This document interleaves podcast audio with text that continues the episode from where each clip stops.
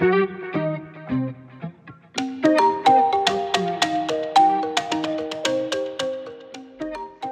episode ini ada seorang teman perantau yang bercerita tentang studi S3-nya di Jepang. Selamat mendengarkan.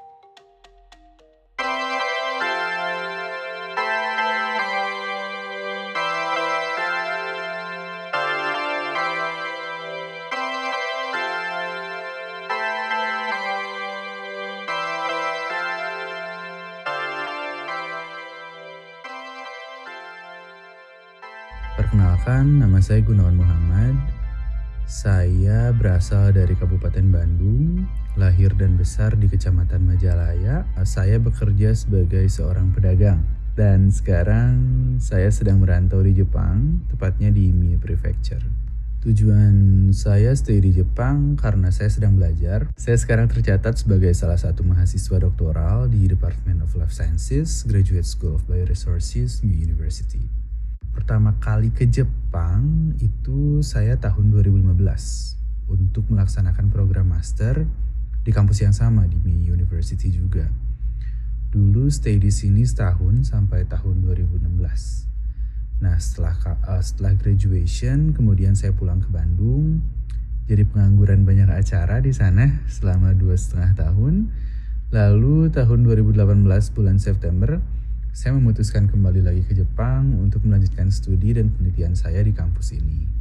Sewaktu pertama kali ke Jepang tahun 2015 dulu, mungkin karena pada saat itu saya pertama kali banget ya pergi ke luar negeri, jadinya wah banget, keren.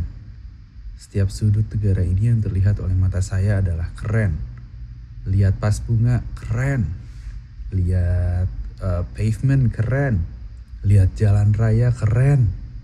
Kemudian uh, lihat tong sampah yang berwarna-warni keren. Sepanjang jalan dari Bandara Nagoya ke dormitory itu saya gak bosan mengucap syukur dan takjub waktu itu.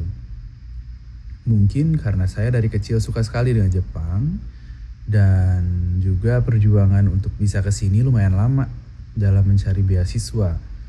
Prosesnya kurang lebih empat tahunan. Nah, dari mulai proses meningkatkan kemampuan bahasa Inggris sampai mencari jati diri, jati diri dalam urusan penelitian uh, dan jurusan yang ingin dipelajari itu lumayan memakan waktu.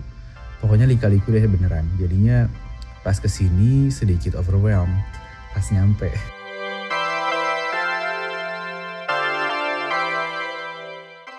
Perbedaan studi di Jepang untuk master degree dengan PhD dengan tingkat uh, eh, PhD itu sangat beda sekali.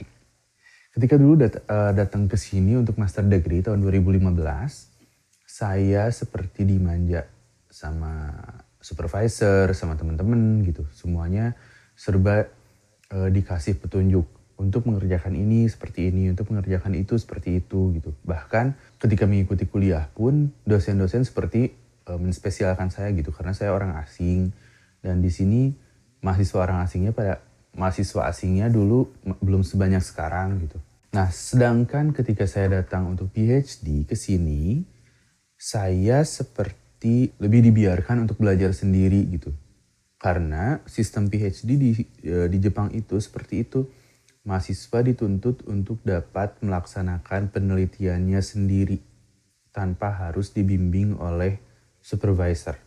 Maksudnya tanpa harus dibimbing itu tanpa harus diarahkan oleh supervisor. Ketika master dulu penelitian sudah disiapkan oleh supervisor, ketika PhD datang ke sini, saya merancang dari mulai eksperimen, kemudian setelah eksperimen mengambil data saya eh, laksanakan semuanya sendiri gitu sampai dia menganalisis dan mempublish paper itu semuanya harus dilaksanakan sendiri gitu. Nah, itu perbedaannya uh, apa ya kuliah master dan PhD di Jepang. Tapi meskipun seperti itu tetap uh, support system dari supervisor terutama itu sangat baik di sini. Tidak sampai dibiarkan begitu saja gitu. Kalau misalkan kita butuh untuk bimbingan, kita butuh equipments, materials gitu untuk uh, penelitian kita, itu pasti disupport oleh kampus, oleh uh, oleh supervisor kita.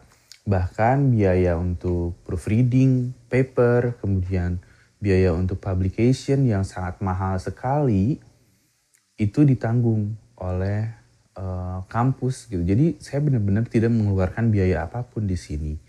Itu enaknya kuliah di sini. Dan saya ingin cerita sedikit mengenai perbedaan uh, perkuliahan di Jepang dan di Indonesia ya. Ketika kuliah di Indonesia, Sistem perkuliahan di Indonesia itu bukan sistem laboratorium. Sedangkan di Jepang, sistem perkuliahannya itu sistem laboratorium. Maksudnya gini, ketika mahasiswa S1 uh, eh, kuliah dari tingkat 1 sampai tingkat 3, itu mereka belum punya lab. Tapi ketika tingkat 3, semua mahasiswa harus memilih lab. Ketika mereka sudah memilih lab dan diterima oleh lab itu, tingkat 4, mereka dikasih meja satu-satu. Jadi satu orang satu meja di kampus. Coba bayangkan. Jadi setiap mahasiswa punya meja masing-masing di kampus. Jadi mereka bisa datang untuk fokus penelitian di kampus dan barang-barangnya itu disimpan di meja itu gitu. Jadi nggak kalau misalkan mereka penelitian terus mau mengerjakan paper untuk report, untuk tesis, untuk uh, skripsi itu nggak perlu ngerjain di rumah karena di kampus mereka sudah punya meja masing-masing dan ruangannya juga khusus ruangan mahasiswa di lab itu gitu. Itu enaknya. Apalagi mahasiswa master dan doktor dari mulai datang semuanya sudah punya meja masing-masing. Jadi enak banget, e, nyaman banget gitu. Dulu saya waktu master degree di e, saya master degree double degree di Unpad dan di sini gitu di Mia University. Ketika di Indonesia itu saya mengerjakan apa-apa di perpustakaan. Karena hanya di situ gitu uh, apa ruangan yang kondusif untuk belajar untuk mengerjakan tugas. Tapi ketika di sini semuanya saya lakukan di ruangan saya.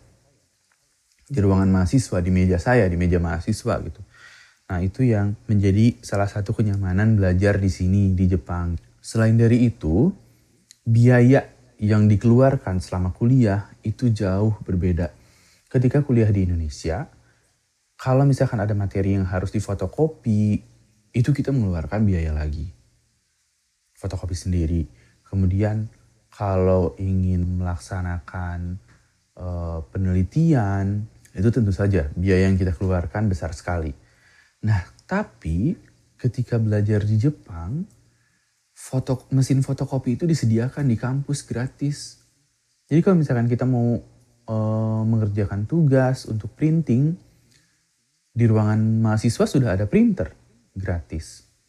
Tintanya habis tinggal minta ke supervisor.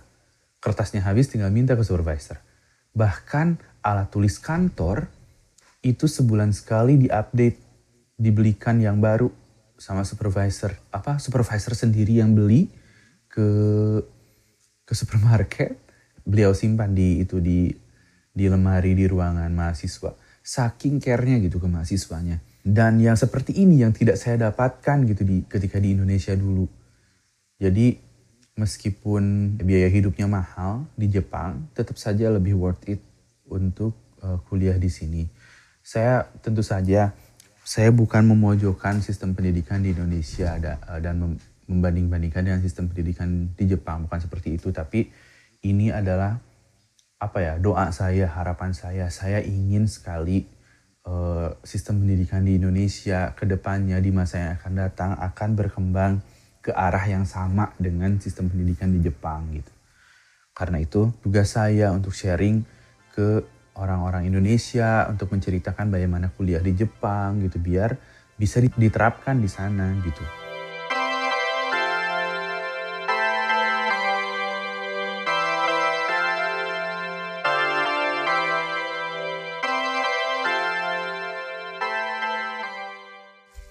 penelitian saya ini adalah mengenai tiram mutiara Jepang.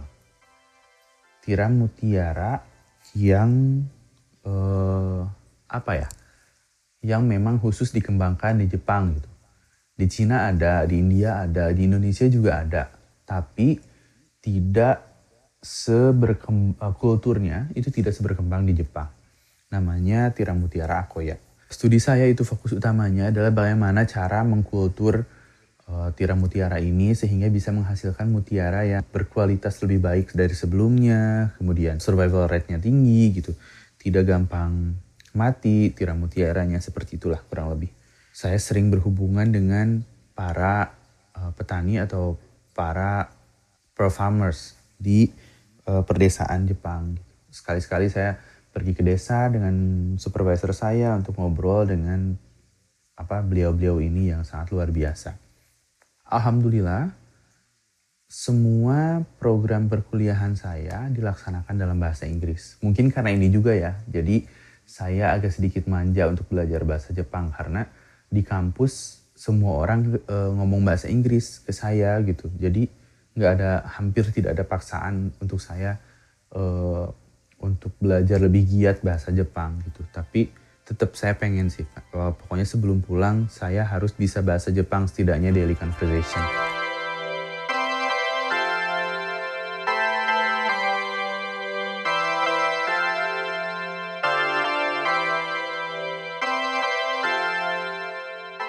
writing research paper itu semakin sering menulis tidak lebih mudah tapi kitanya lebih terbiasa uh, untuk menulis. Karena tetap saja uh, setelah sering menulis pun, setelah sering publikasi pun tetap uh, ketika submit ke jurnal internasional, masukan dari reviewer itu tidak tidak pernah menjadi sedikit, selalu selalu saja banyak masukan, selalu saja banyak koreksi, selalu saja banyak yang harus direvisi gitu dan and it's okay actually it's fun.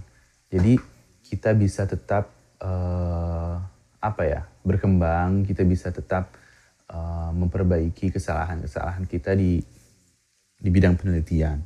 Alhamdulillahnya meskipun menulis paper itu sulit, tapi supervisor saya di sini itu sangat care, memperhatikan penelitian saya.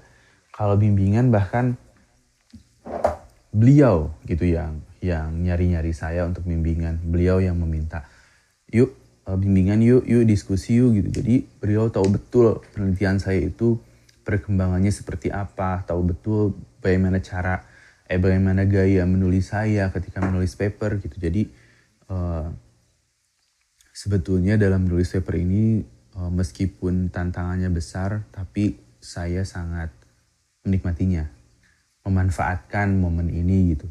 Karena mungkin nanti saya kan sampai sekarang belum punya afiliasi tuh di Indonesia saya belum tahu nanti setelah lulus S3 saya masih bisa nulis paper enggak gitu. Karena menulis paper ini kan uh, salah satu syaratnya harus punya afiliasi.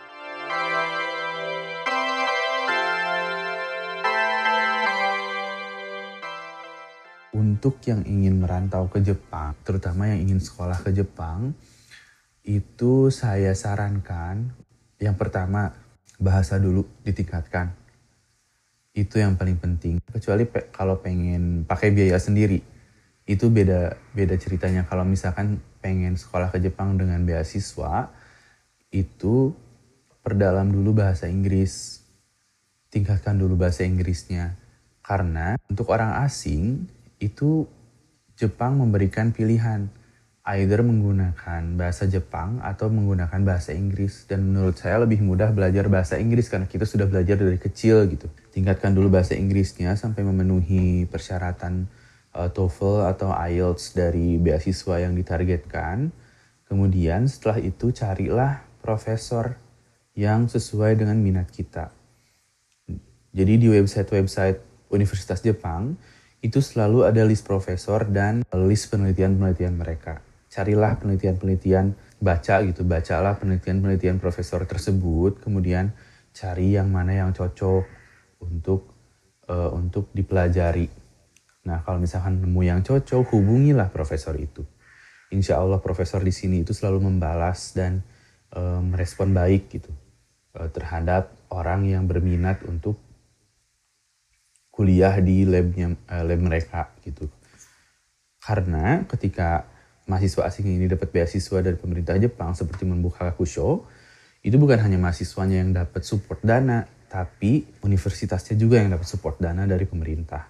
Makanya, profesor di Jepang ini sangat suportif terhadap mahasiswa asing yang ingin belajar di lab mereka gitu, di universitas mereka. Karena bukan hanya mahasiswanya yang diuntungkan, tapi universitasnya juga diuntungkan, dapat eh, dana tambahan dari pemerintah uh, Jepang. Tapi bukan berarti kita jadi apa ya menggampangkan ah insya Allah diterima sama profesor di Jepang. Nggak gitu juga. Seleksinya tetap ketat sekali. Cuma uh, karena orang sini itu sangat tidak suka uh, terhadap orang yang menyepelekan sesuatu gitu. Jadi tetap kita harus sangat serius menghubungi beliau-beliau ini kemudian untuk mempersiapkannya jangan buru-buru.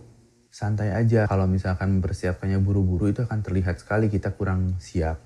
Jadi saya sarankan santai aja, jangan jangan targetnya itu jangan cepet-cepet gitu. Kalau mau misalkan kalau mau kuliah di Jepang dua tahun lah prosesnya. Kurang lebih siapkan semua persyaratan, siapkan mental, siapkan apa ya semua yang diperlukan terutama uh, skills pribadi masing-masing sehingga ketika datang ke sini itu tidak shock dengan pembelajaran yang ada di sini.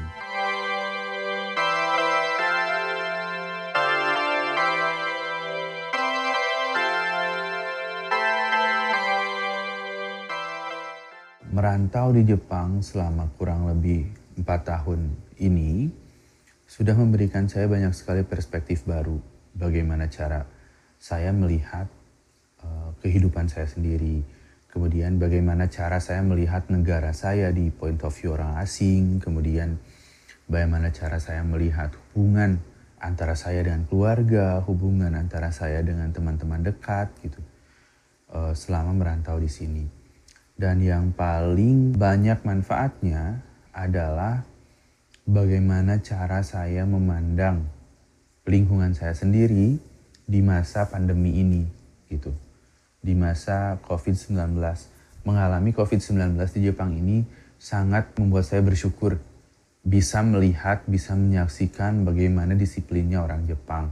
Sehingga saya bisa menyimpulkan menjadi orang yang super kaya di lingkungan orang yang tidak disiplin itu jauh lebih buruk dibandingkan menjadi orang yang biasa saja tapi di lingkungan orang yang sangat disiplin. Karena ketika lingkungan kita tidak disiplin, sekeras apa pun usaha kita untuk mencari kehidupan yang lebih baik, itu tetap kita tidak bisa keluar dari lingkungan itu gitu kita akan terkena imbasnya dari lingkungan yang tidak disiplin itu. Ketimbang ketika kita tidak terlalu berusaha untuk mencari hidup yang lebih baik, tapi lingkungan kita itu sangat disiplin, sangat mensupport gitu semua semua hal yang ada eh, yang baik untuk kita. Mungkin PR PR yang paling besar untuk kita masyarakat Indonesia itu bagaimana caranya kita untuk bisa menjadi disiplin, menanamkan kedisiplinan kepada anak-anak kita semenjak dini gitu, sehingga mereka terbiasa untuk disiplin sampai besar seperti orang Jepang. Itu perspektif yang baru yang sangat penting untuk saya dan harus saya terapkan ketika uh, nanti saya pulang ke Indonesia gitu, terutama kepada anak-anak saya. Terima kasih banyak yang sudah mendengarkan. Jadi mungkin uh, seperti itu saja. Mudah-mudahan ke depannya akan ada kesempatan lain lagi untuk uh, sharing seperti ini. Terima kasih.